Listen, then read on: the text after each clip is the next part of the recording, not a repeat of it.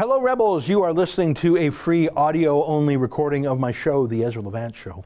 Uh, today, we talk about three news stories in a row, um, all that came out today one from the Toronto Star, one from CTV, and uh, I'm trying to remember where the third one came from. I saw it out there. Um, all of them with bad news about migration. I'm surprised to see this because, of course, the mainstream media likes to really downplay bad news. Uh, they call it racist or homophobic. One of the story was about Yazidi women getting threats from ISIS terrorists right here in Canada. Another was how we have almost 12,000 people in the security clearance line. They're allowed in the country, their security clearance is not done. And then there's a third story, and you'll have to listen yourself in the moments ahead if you like listening to podcasts. Then I think you'd love to watch it as a video, but you know, in order to watch, you have to sign up to be subscribed to our premium content. That's what we call our long format TV style shows at The Rebel. Subscribers get access to watching my daily show, as well as great other TV style shows from my friends David Menzies and Sheila Gunn. It's only eight bucks a month. To a subscriber, you can subscribe annually and get two months free. And just for podcast listeners, you can save an extra 10% on a new premium membership by using the coupon code PODCAST when you subscribe. So just go to the rebel.media slash shows to become a member. And please leave a five star review on this podcast and subscribe in iTunes or wherever you listen to podcasts. Those reviews are a great way to support the Rebel without spending a dime. And now, enjoy this free audio only version of my show. Tonight, three news stories, three new disasters with Justin Trudeau's mass migration policy. It's February 5th, and this is the Ezra Levant Show. Why should others go to jail Why? when you're the biggest carbon consumer I know? There's 8,500 customers here, and you won't give them an answer. The only thing I have to say to the government about why I publish it is because it's my bloody right to do so.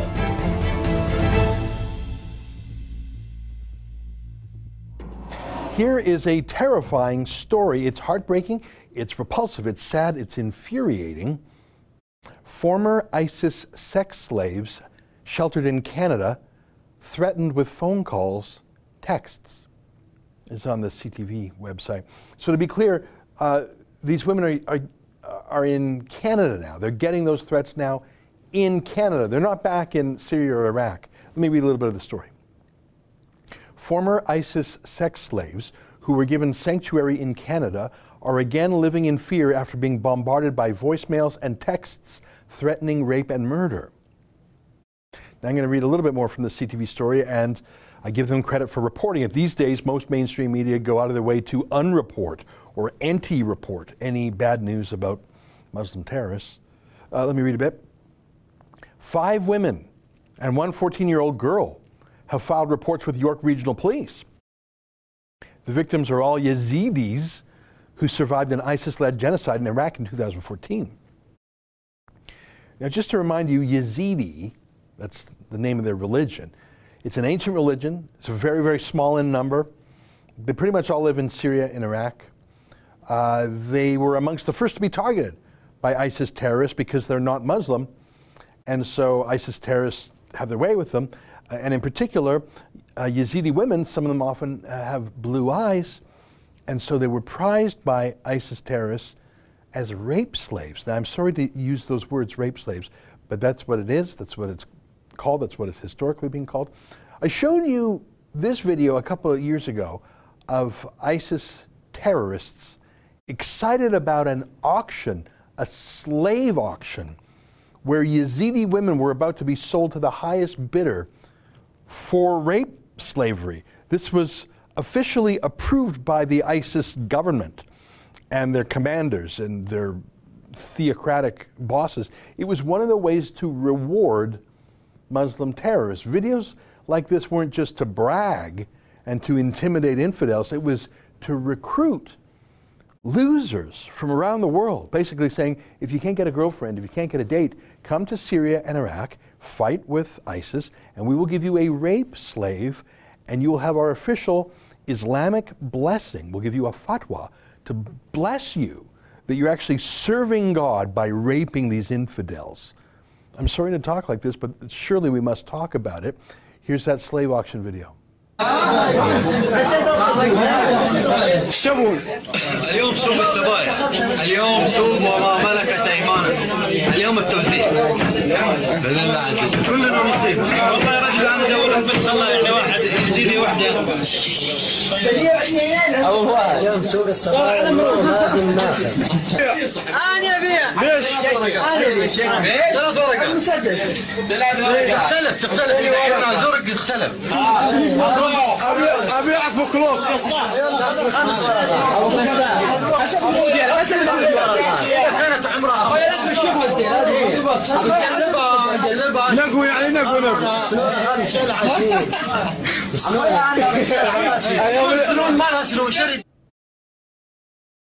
like they're discussing animals or something.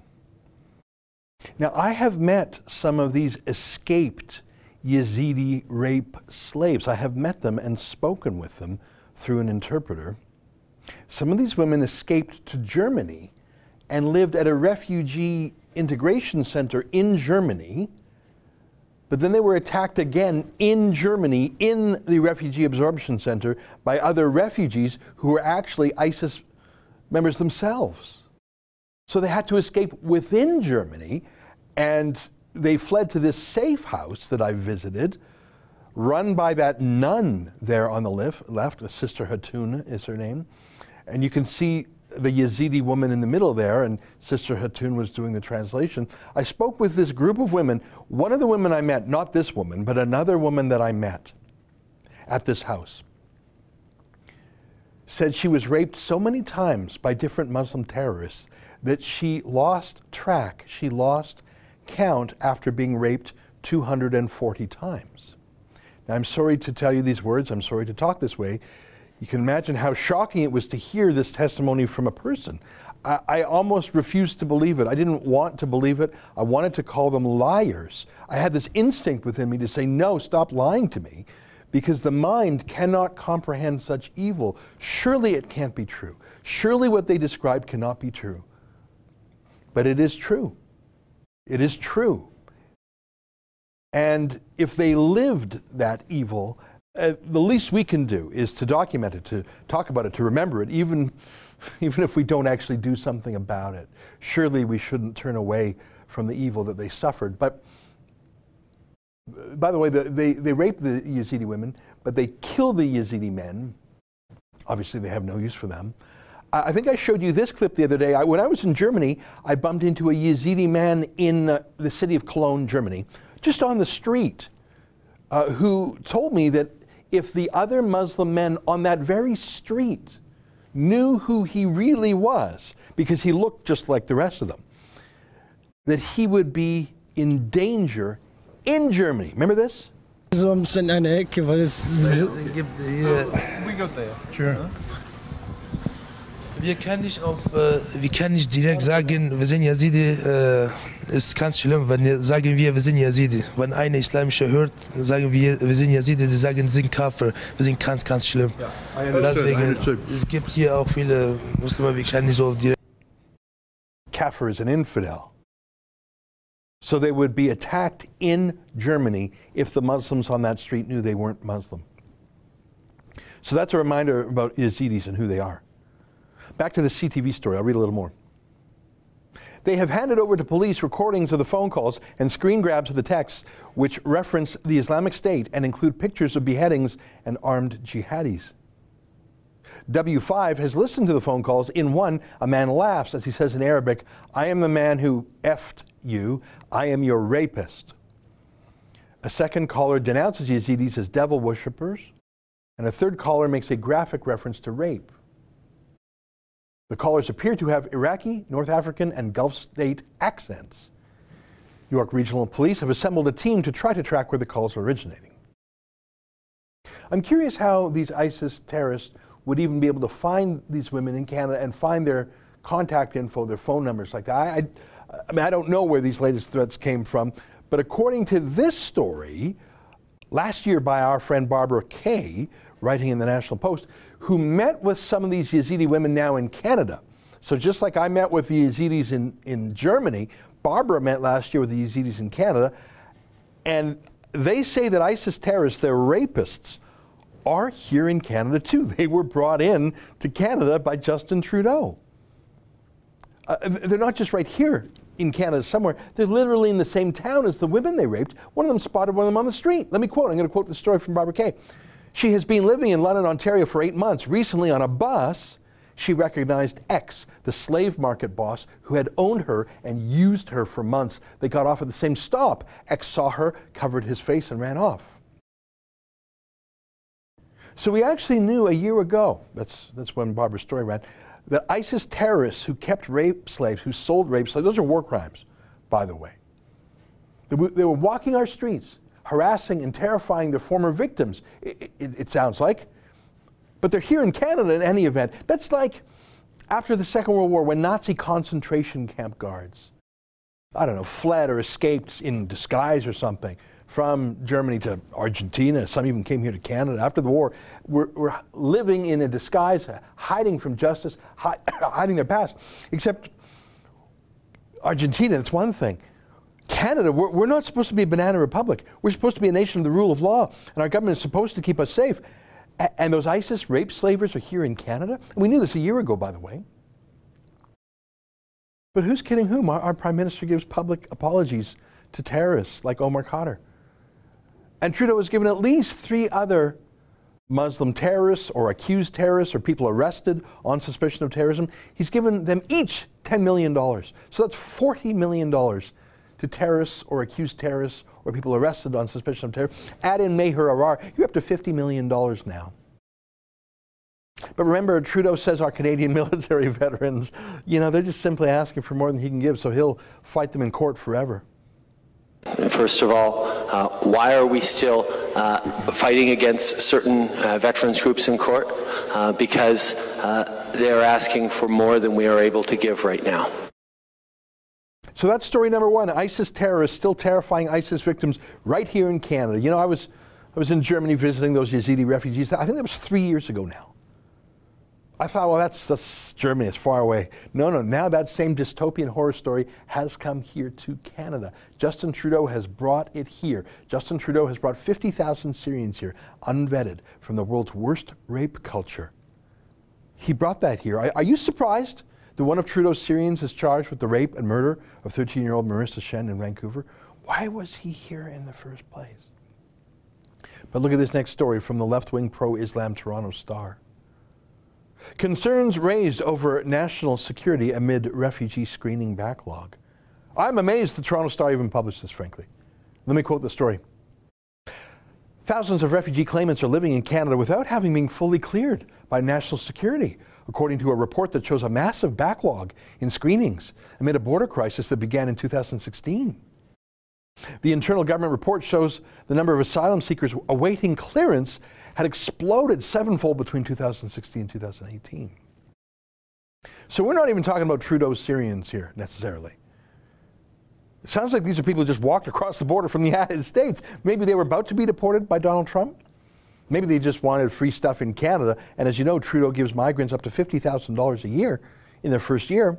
And that's on top of all the other levels of government and their free stuff from hospitals to schools to food banks. Trudeau himself um, gives each migrant family 50 grand. We've shown you the government documents to back that up. You can go to 50,000.ca, that's 50000.ca, if you want to see those documents. Again, I recommend you do. Let me read a little more. As of last February, Canada Border Services Agency had 11,745 asylum seekers in the queue for, for security assessment, up from just 1,683 two years earlier. Refugee claimants accounted for 41% of the overall security backlog, which also included screenings required for those applying for permanent residence, international students, foreign workers, and visitors. Nearly 12,000 in the security queue. So let's be clear, we, we've let them in already. They're here now, and they're free to go. They're free to wander around. They're not in jail. They're not in a holding facility. They don't have a, you know, a, a GPS anklet uh, bracelet or anything. They're, they're, they're anywhere. They don't have to report in. They don't have to stay put. Nearly 12,000 people who have not been cleared for security, just, they're just here. I should remind you that when one of Trudeau's Syrians was arrested on suspicion of terrorism the other day in Kingston, remember the, the RCMP officer specifically said it took three hundred different people from a variety of agencies to catch him. Remember that?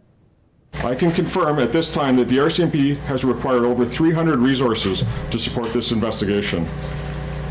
Investigations of this nature require ex- extensive cooperation and collaboration with our domestic and international partners. He later clarified that he was talking about 300 different people. That's what it took to catch one person arrested on suspicion of terrorism.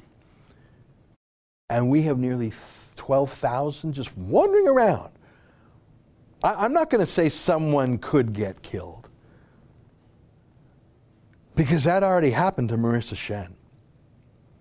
And that's just violence, and that's just terrorism, and that's just rape, and that's just radical Islam, and that's just re victimizing those Yazidi women.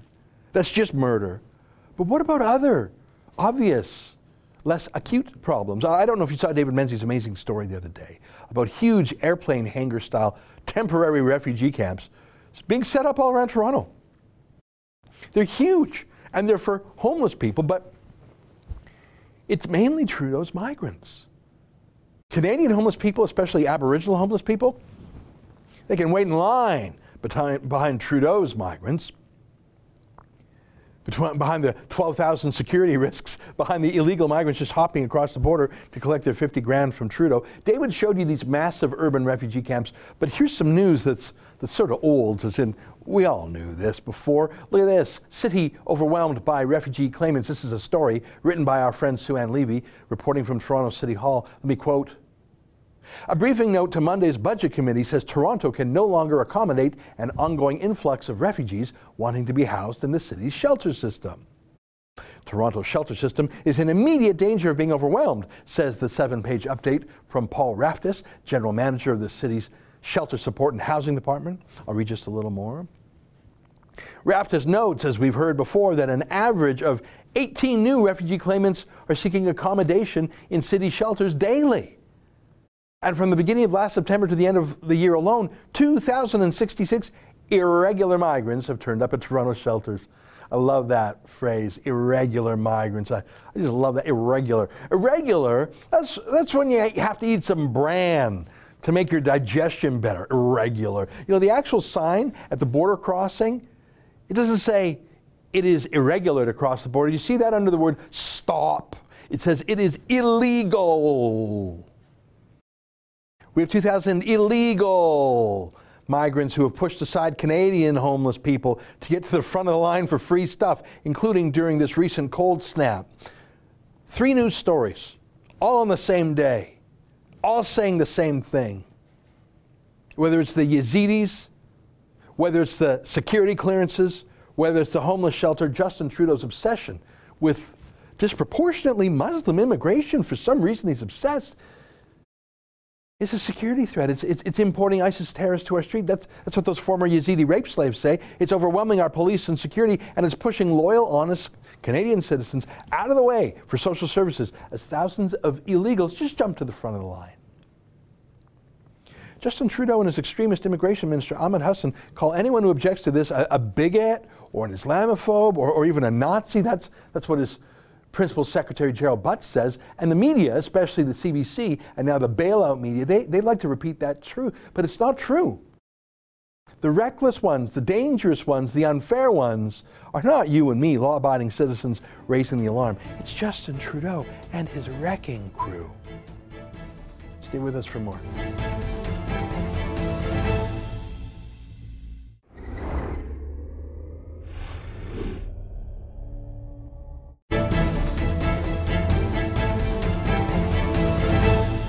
Welcome back. Well, did you know that we have a freelance reporter in Caracas, Venezuela, right now, covering the people's uprising against the dictator, Nicolas Maduro? Her name is Annika Rothstein, and she's been doing videos from the heart of the city.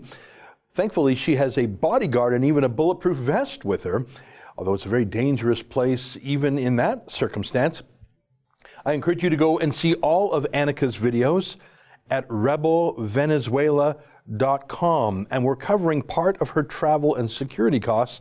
If you want to chip in for the crowdfunding, you can do that also at rebelvenezuela.com. Well, one of the things that's interesting to me is how the world has broken down on two sides of the Maduro Chavez question. America, Brazil under Jair Bolsonaro, and most or many of the world's democracies have sided with the interim president, who, it is their view, is the democratic and constitutional president. His name is Juan Guaido. But countries like Russia, China, Cuba are siding with the tyrant, Maduro. And joining us now to talk about this is one of the leading experts on Turkey and Iran and other places like that. No surprise, he's with the Middle East Forum, and you know him as Dr. Daniel Pipes. He joins us now via Skype from Washington. Great to see you again, Dr. Pipes. Great to see you, Ezra. Um, I think a lot of people are surprised to think that Venezuela, a country in Latin America, has such close ties to Iran and to Turkey. Can you explain? I mean, they seem like opposite countries to me, but but they're connected. Tell us about that. Well, if you're anti-American, that's the side to be on. Now, it's not surprising that Tehran is anti-American. It's been anti-American for 40 years, almost to the day, since the Ayatollah landed. But Turkey is, a, as you say, more surprising case. Uh, Turkey is a formal ally of the United States, Canada, and Western European countries. Uh, it is a member of NATO, the North Atlantic Treaty Organization. So we are formal allies. But in fact, under Recep Tayyip Erdogan, who's been in power a bit over 15 years, um, they're on the other side. Uh, they have asked to join the Russian Chinese equivalent of NATO, or sort of equivalent of NATO, called the Shanghai Cooperation Organization. Uh, they have steadfastly, in virtually all their policies in recent years, or he, I should say, Erdogan, has steadfastly in all his policies over some years now, close to a decade, uh, been always on the opposite sides from the Western democracies. So this is predictable on the one hand, but very strange on the other hand to be getting into bed with such a losing proposition as um, Nicolas Maduro. Hmm. Now, I, know that some countries have a practical arrangement with Venezuela. Cuba uh, has in the past sent effectively mercenaries, soldiers who would have no qualms about putting down Venezuelans, whereas a Venezuelan police officer might see a neighbor or a friend and actually flip sides. We've seen uh, a senior Air Force general switch sides from Maduro to the people. So Cuba is, is like an, uh, a special operatives force there. Um, Iran has helped in other ways too. They've, they've had cooperation for a decade. Does Turkey have anything to offer Venezuela other than moral and political and propaganda support? Is there any way that Turkey can actually boost uh, the tyrant Maduro, or is it just sim- symbolism? You omitted to note that Russia has about 6 billion US dollars uh, indebted to it, and China more like 60 billion. Oh, so thank you for those reminders. Large, large numbers, especially for a rather small country like Venezuela. Uh, no, there's not much, practically speaking, that's taking place between the Republic of Turkey and Venezuela. what is so interesting, I read an analysis that said that um, in Turkey, it's not just the government, but it's arch foes, the leftist opposition that has joined together in supporting Maduro against effectively the United States. And the reason they're doing this is because Turkey is going through economic travails, and there are elections coming up at the end of the next month. And so, what the leadership is doing, both leftist and Islamist, is saying, look, we've got problems with the United States. That's why our economy is floundering. Venezuela has got even greater problems with the United States, and that's why its problems are even worse than ours. So it's a, a collusion, it's an electoral gambit. It is a very strange and dead end kind of way of proceeding, but it makes sense logically within the Turkish domestic um, context. Hmm. You know, um, I follow John Bolton, who um, has had many roles in his life. He's, he, was a, he was a television pundit for many years. Of course, he's now um, doing national security with the Trump administration. He's active on Twitter, and, and he's got some interesting tweets in the last few days, speaking to the world's bankers, speaking to Maduro, saying, don't do business with Venezuela. You'll get in trouble with American sanctions. Don't help him. And he's, he's had some funny tweets. I guess he's taking after his boss saying to Maduro, you should go away, find a beach somewhere far away from Venezuela, and enjoy the rest of your life. So he's, uh, he's saying messages that obviously will be read by Maduro's people and passed on to him. I mean, it's, it's a funny way of communicating in the year 2019. It is but I think, there, I think there really is a possibility. What do you think of this, Dr. Pipes? that maybe Maduro will scoop up a few billion dollars and him and his family and his cronies and their families will get on a, a plane to Istanbul, which looks like a lovely city. Uh, I'd rather live in Istanbul than Tehran or, or probably even than Moscow. Do, you think there's a chance that maybe Maduro could flee with his billions to Turkey and this thing would be ended that way? He doesn't need to scoop them up. He's already got those billions. Uh, they're they're at his disposal. It's conceivable. It has happened in the past. There have been uh, potentates who fled. Uh, right now, there's in Saudi Arabia the former ruler of Tunisia, for example, or some decades past, Idi Amin, the ruler of Uganda, fled again to Saudi Arabia. It does happen. Um, Estoril in Portugal is famous as the place where deposed kings and queens would, would live out their days. So it's it's possible. Hmm. I think the key is the military and the police, the security forces, and whether they do flip or not. Uh, it looks like they are cracking at this point, um, but uh, the, probably the next few weeks are critical. Huh. Well, it's very interesting. And, like I say, I was uh, surprised to see a, a, familiar face in Caracas. So we had uh, Annika Rothstein agree to do some videos. And, and for those who want to see what it looks like, there's a, there's a terribly depressing video of ordinary Caracas citizens scrounging in a dumpster for food. They're so starving. They're so impoverished. I remember, Dr. Pipes, we had you on uh, a, couple months ago to talk about how Venezuela used to be the fourth richest country in the world measured by GDP. Yeah. Even richer than Canada and the United Kingdom. That's I'll never get over that. Now they're literally eating out of dumpsters. The average Venezuelan has lost nearly 20 pounds because of malnutrition. It is truly shocking. It's it really is a man-made famine. It, it's horrific, I think. Tyranny of bad ideas. Yeah. Well, listen, uh, uh, Doctor, I want to switch gears. I appreciate you talking to us about Maduro and Turkey. That'll be interesting if anything comes from it. But uh, I know that you're in Washington because tomorrow uh, the Middle East Forum is hosting a conference on Qatar. Now, Qatar, or Qatar, as some people say it, is a tiny little country. It's not, I wouldn't even call it really a country. Most people who live there are not citizens. They're foreign indentured workers. They're oil rich. They're even more natural gas rich. Um, they're strategically located. I know that Canada had some, and the, United States had some military operations based there. But really, I know Qatar as two things. I know them as the sponsors of the poisonous propaganda channel called Al Jazeera and I know them as the funder of ISIS. Tell me what your conference tomorrow will discuss about a regime I consider odious, or have I got it all wrong? no, you have it. You have it right, as you usually do. Uh, I, I like to remember that in the mid 90s, after the collapse of the Soviet Union, there was a joke going around in Washington political circles. What are the two great powers now? No longer the Soviet Union, United States, but now it's Qatar and the United States. Hmm. So already, some 20 years, 20 plus years ago, Qatar had these aspirations as symbolized by uh, Al Jazeera. It's symbolized by the base, El Udeid, in Qatar, which has hosted some 10,000 Americans, not just a few. Hmm. Ten, it's an enormous base, as symbolized by its funding of all sorts of Islamist groups and so on. Our conference is focused primarily not on the Middle East and the Muslim world, but the West. What country money has done here in the West. The law firms it's bought up, uh, the donations to schools it's given. Let me take that for an example. Uh, they've they've encouraged the teaching and learning of Arabic, which is a good thing in itself. But they brought with it a lot of baggage about Islam, about Qatar, um, and it's dubious. It's, it's, worrisome. And so we'll be exploring um, the impact of Qatar, which, as you say, is tiny 300,000 plus, 300 plus thousand um, Qatari subjects, Qatari nationals. Tiny, tiny, tiny. Could fit into you know a, a part of Toronto, and no one would particularly. You could add it to Toronto, and no one would hardly notice. Um, but it's this tiny country with these extraordinary ambitions, due in part to the Wahhabi ideology and part to the uh, personalities of the rulers, both the father and now the son.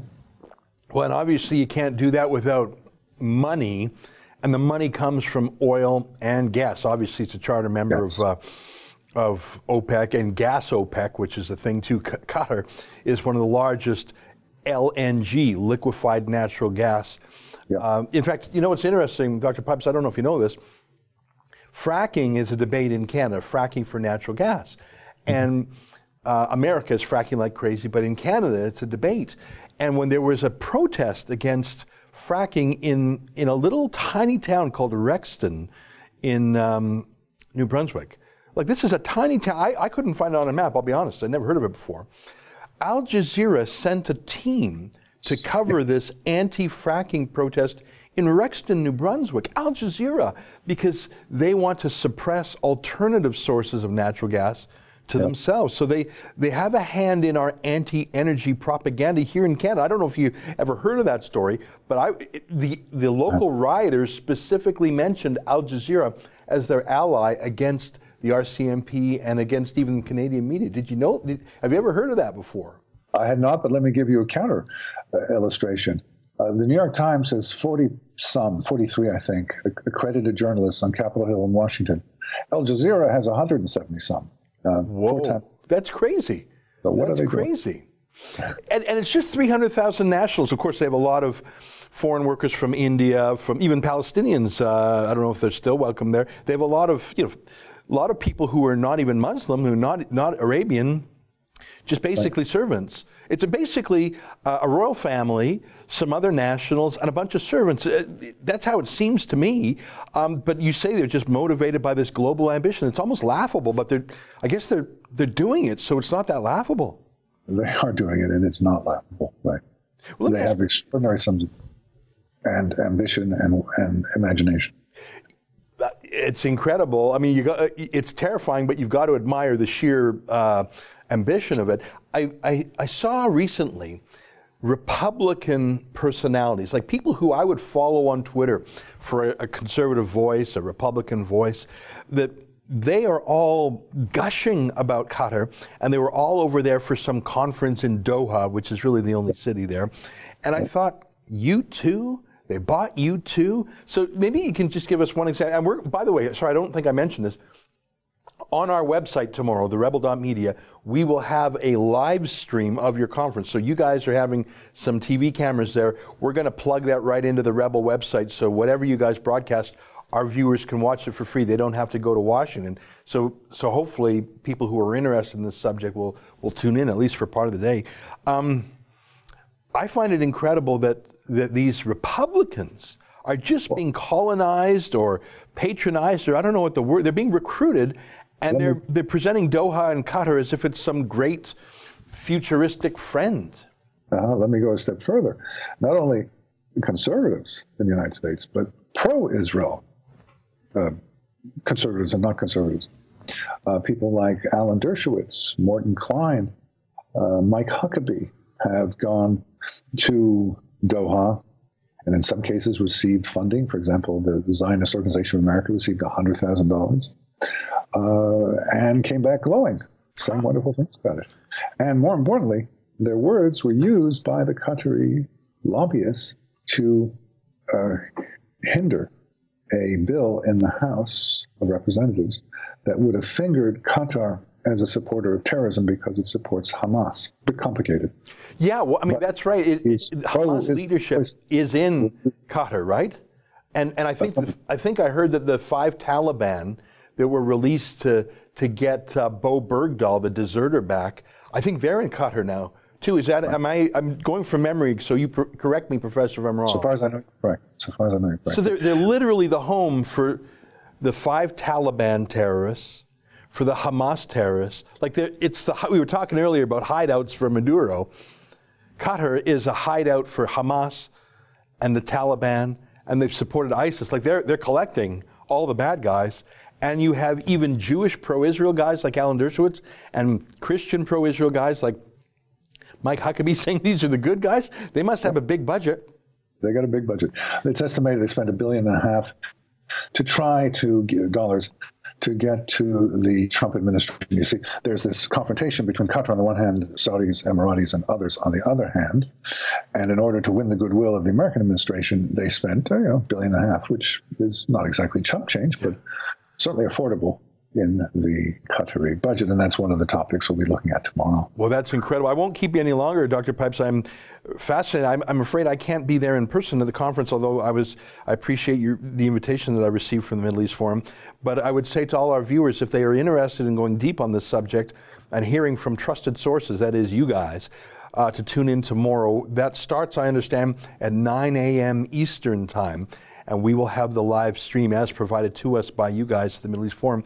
Um, I'm just, I, I, just find this fascinating and terrifying. In my book, Groundswell, The Case for Fracking, I show how Iran, Russia, and Qatar are the big three when it comes to natural gas. And I don't know what God was thinking when he was handing out natural gas, but he gave it to all the world's bastards. What a shame.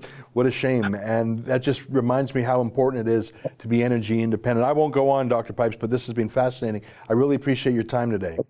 It's there in New Brunswick. You just got to pull it out. Yeah, yeah. All right. Well, thanks uh, very much and good luck at the conference tomorrow. Goodbye. All right, there you have it. Our friend Dr. Daniel Pipes of the Middle East Forum. He's in Washington for their conference tomorrow. Like I say, at 9 a.m. Eastern, you can follow that conference through a video feed that they will be connecting to our website. Stay with us. More ahead on The Rebel.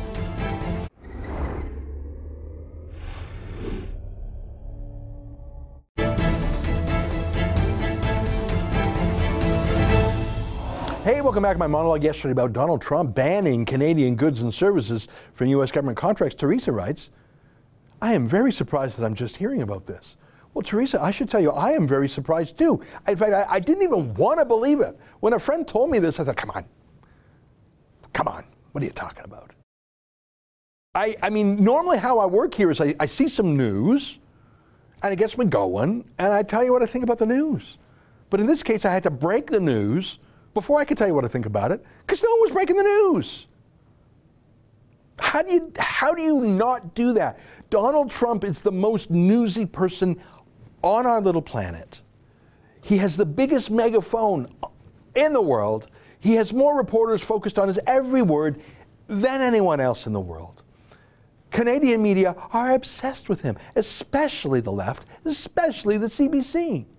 And when he actually talks about us, now he didn't use Canada by name yesterday or on Thursday when he brought in this, but but who do you think is going to be affected? Banning steel. They even it, Trump actually talked about pipelines. Who, whose pipelines is he talking about? I simply do not believe that every single journalist, editor, producer, uh, anyone in every single Canadian media simply missed it. I don't believe that. I'm sorry, I don't believe that. Danette writes, this is the type of action Trump promised with Make America Great Again. It shouldn't come as a surprise that Trump managed to keep a promise. The fact that the Canadian mainstream media is silent indicates they haven't grasped the seriousness or they purposely don't want to raise the specter that this is somehow Trudeau's fault. Yeah, you know that, that I showed you that uh, cover of Maclean's magazine with Chrystia Freeland looking like a go girl, you go. Oh, Chrystia Freeland, slam dunk, you put Trump in his place, smash, girl power. Yeah, you can't really make that claim if months after NAFTA was renegotiated, it's sort of been undone. I mean, if you just banned Canadian companies from all those things I listed, pretty much anything made in a factory, how can you claim that you were successful in out negotiating Trump? And look, I'm not saying that this could have been stopped. As I showed you yesterday, Barack Obama did it to Canada when Stephen Harper was prime minister. Fine, you can't control what a president does, but you can respond to it. And Harper was all over it. And he was strategic, and sometimes he was tough, and he was smart. And Harper took the stinger out. I don't think Justin Trudeau even knows it's happening, or if he does, he's hiding under his desk. Robert writes the Trump administration called Junior that little punk kid running Canada. Do you think anyone is going to pick up the phone when Trudeau calls? I don't know if they actually called him that, or I don't know if you're uh, paraphrasing or if you're quoting. I actually think that Donald Trump doesn't think that much about Canada. I mean, we obviously think about Canada, and we're like, is he talking about us? It's like we're it's like we're a kid in in uh, high school. Oh, is he is he watching me now? Uh, does my hair look pretty? Like we think about us a lot, but I mean, there's still weather maps in the United States on, on TV news that make America look like an island, makes it look like there's an ocean on top. Like they, I don't think they think about Canada at all. And if you think about the big deals that Donald Trump thinks about, well, I'd put China right at the top. I'd put North Korea in there. I'd put Mexico in there. Right now, I'd add Venezuela in there. I'd probably put Israel, Saudi Arabia, the Middle East in there. I'd put Iran in there. Do you see my point? I've listed almost 10 countries now, and each of those has a more critical crisis than Canada. So I don't think Donald Trump thinks about Justin Trudeau. I don't think he obsesses about Justin Trudeau. Um, so I, th- I actually think this was just a an oversight, and for those who actually drafted it and know what's going to happen, they don't care because they don't really like Chrystia Freeland. That was made clear by the American side. Oh well. I just wish we had a Canadian version of Trump. And by that, I don't mean someone with the braggadocio and the nicknames and the name calling. I'm not talking about that. I'm talking someone who would put Canada first and who, if they're negotiating with our biggest trading partner, wouldn't focus on male feminism or global warmingism or whatever, and would protect our jobs. I predict, now we're, we're going to have the Canadian jobs report for the month of January out this week. That's irrelevant here. I predict that the February jobs numbers, which we'll get in early March, I predict that they will be bad news. I hope I'm wrong, but how could I be with this trade order? Folks, that's the show for today. I want to tell you, I did a little investigative journalisming uh, over the past few days, and I recommend you go to our, our uh, YouTube page or the, our website. Uh, it's just a little story I just mentioned in passing before I say goodbye. Um, Rachel Notley promised $440 million in loan guarantees to uh, an oil sands upgrader. That sounds pretty good. The company's called Value Creation. Um, I just I hadn't heard of that before, and I, I, like to follow the oil patch. And I wrote that book called Ethical Oil. So I thought Value Creation. I hadn't heard of that company. Dr. Columba Yeung is their president. I, I hadn't really heard that, that guy before. Now I'm, I'm, in Toronto now. I'm not in the heart of the oil patch, but I thought I just haven't heard of this company. Uh, and they, they're going to put in two billion dollars, and Rachel Notley's given 440 million, and construction's already underway. I just thought I never heard of this. And I called some friends in Calgary, and they said they never heard of this. So I started poking around, and you know what? you know what? You got to see my you got to see my report. It's a 10 minute video. That company has no operations in Alberta. They, they haven't put a shovel in the ground in 10 years. They're a dormant company. They have no plans for employment at all, despite what Rachel Notley said. And here's the crazy part, the scary part. Rachel Notley just offered them $440 million in loan guarantees. 10 years ago, they defaulted on a $507 million bank loan. Okay, I just told you a two minute summary of the story. I tell you, you got to go find the video on the rest of our page and watch it. So it's a little investigative sleuthing I did. All right, I'll let you go. Until tomorrow, on behalf of all of us here at Rebel World Headquarters, do you at home, good night and keep fighting for freedom.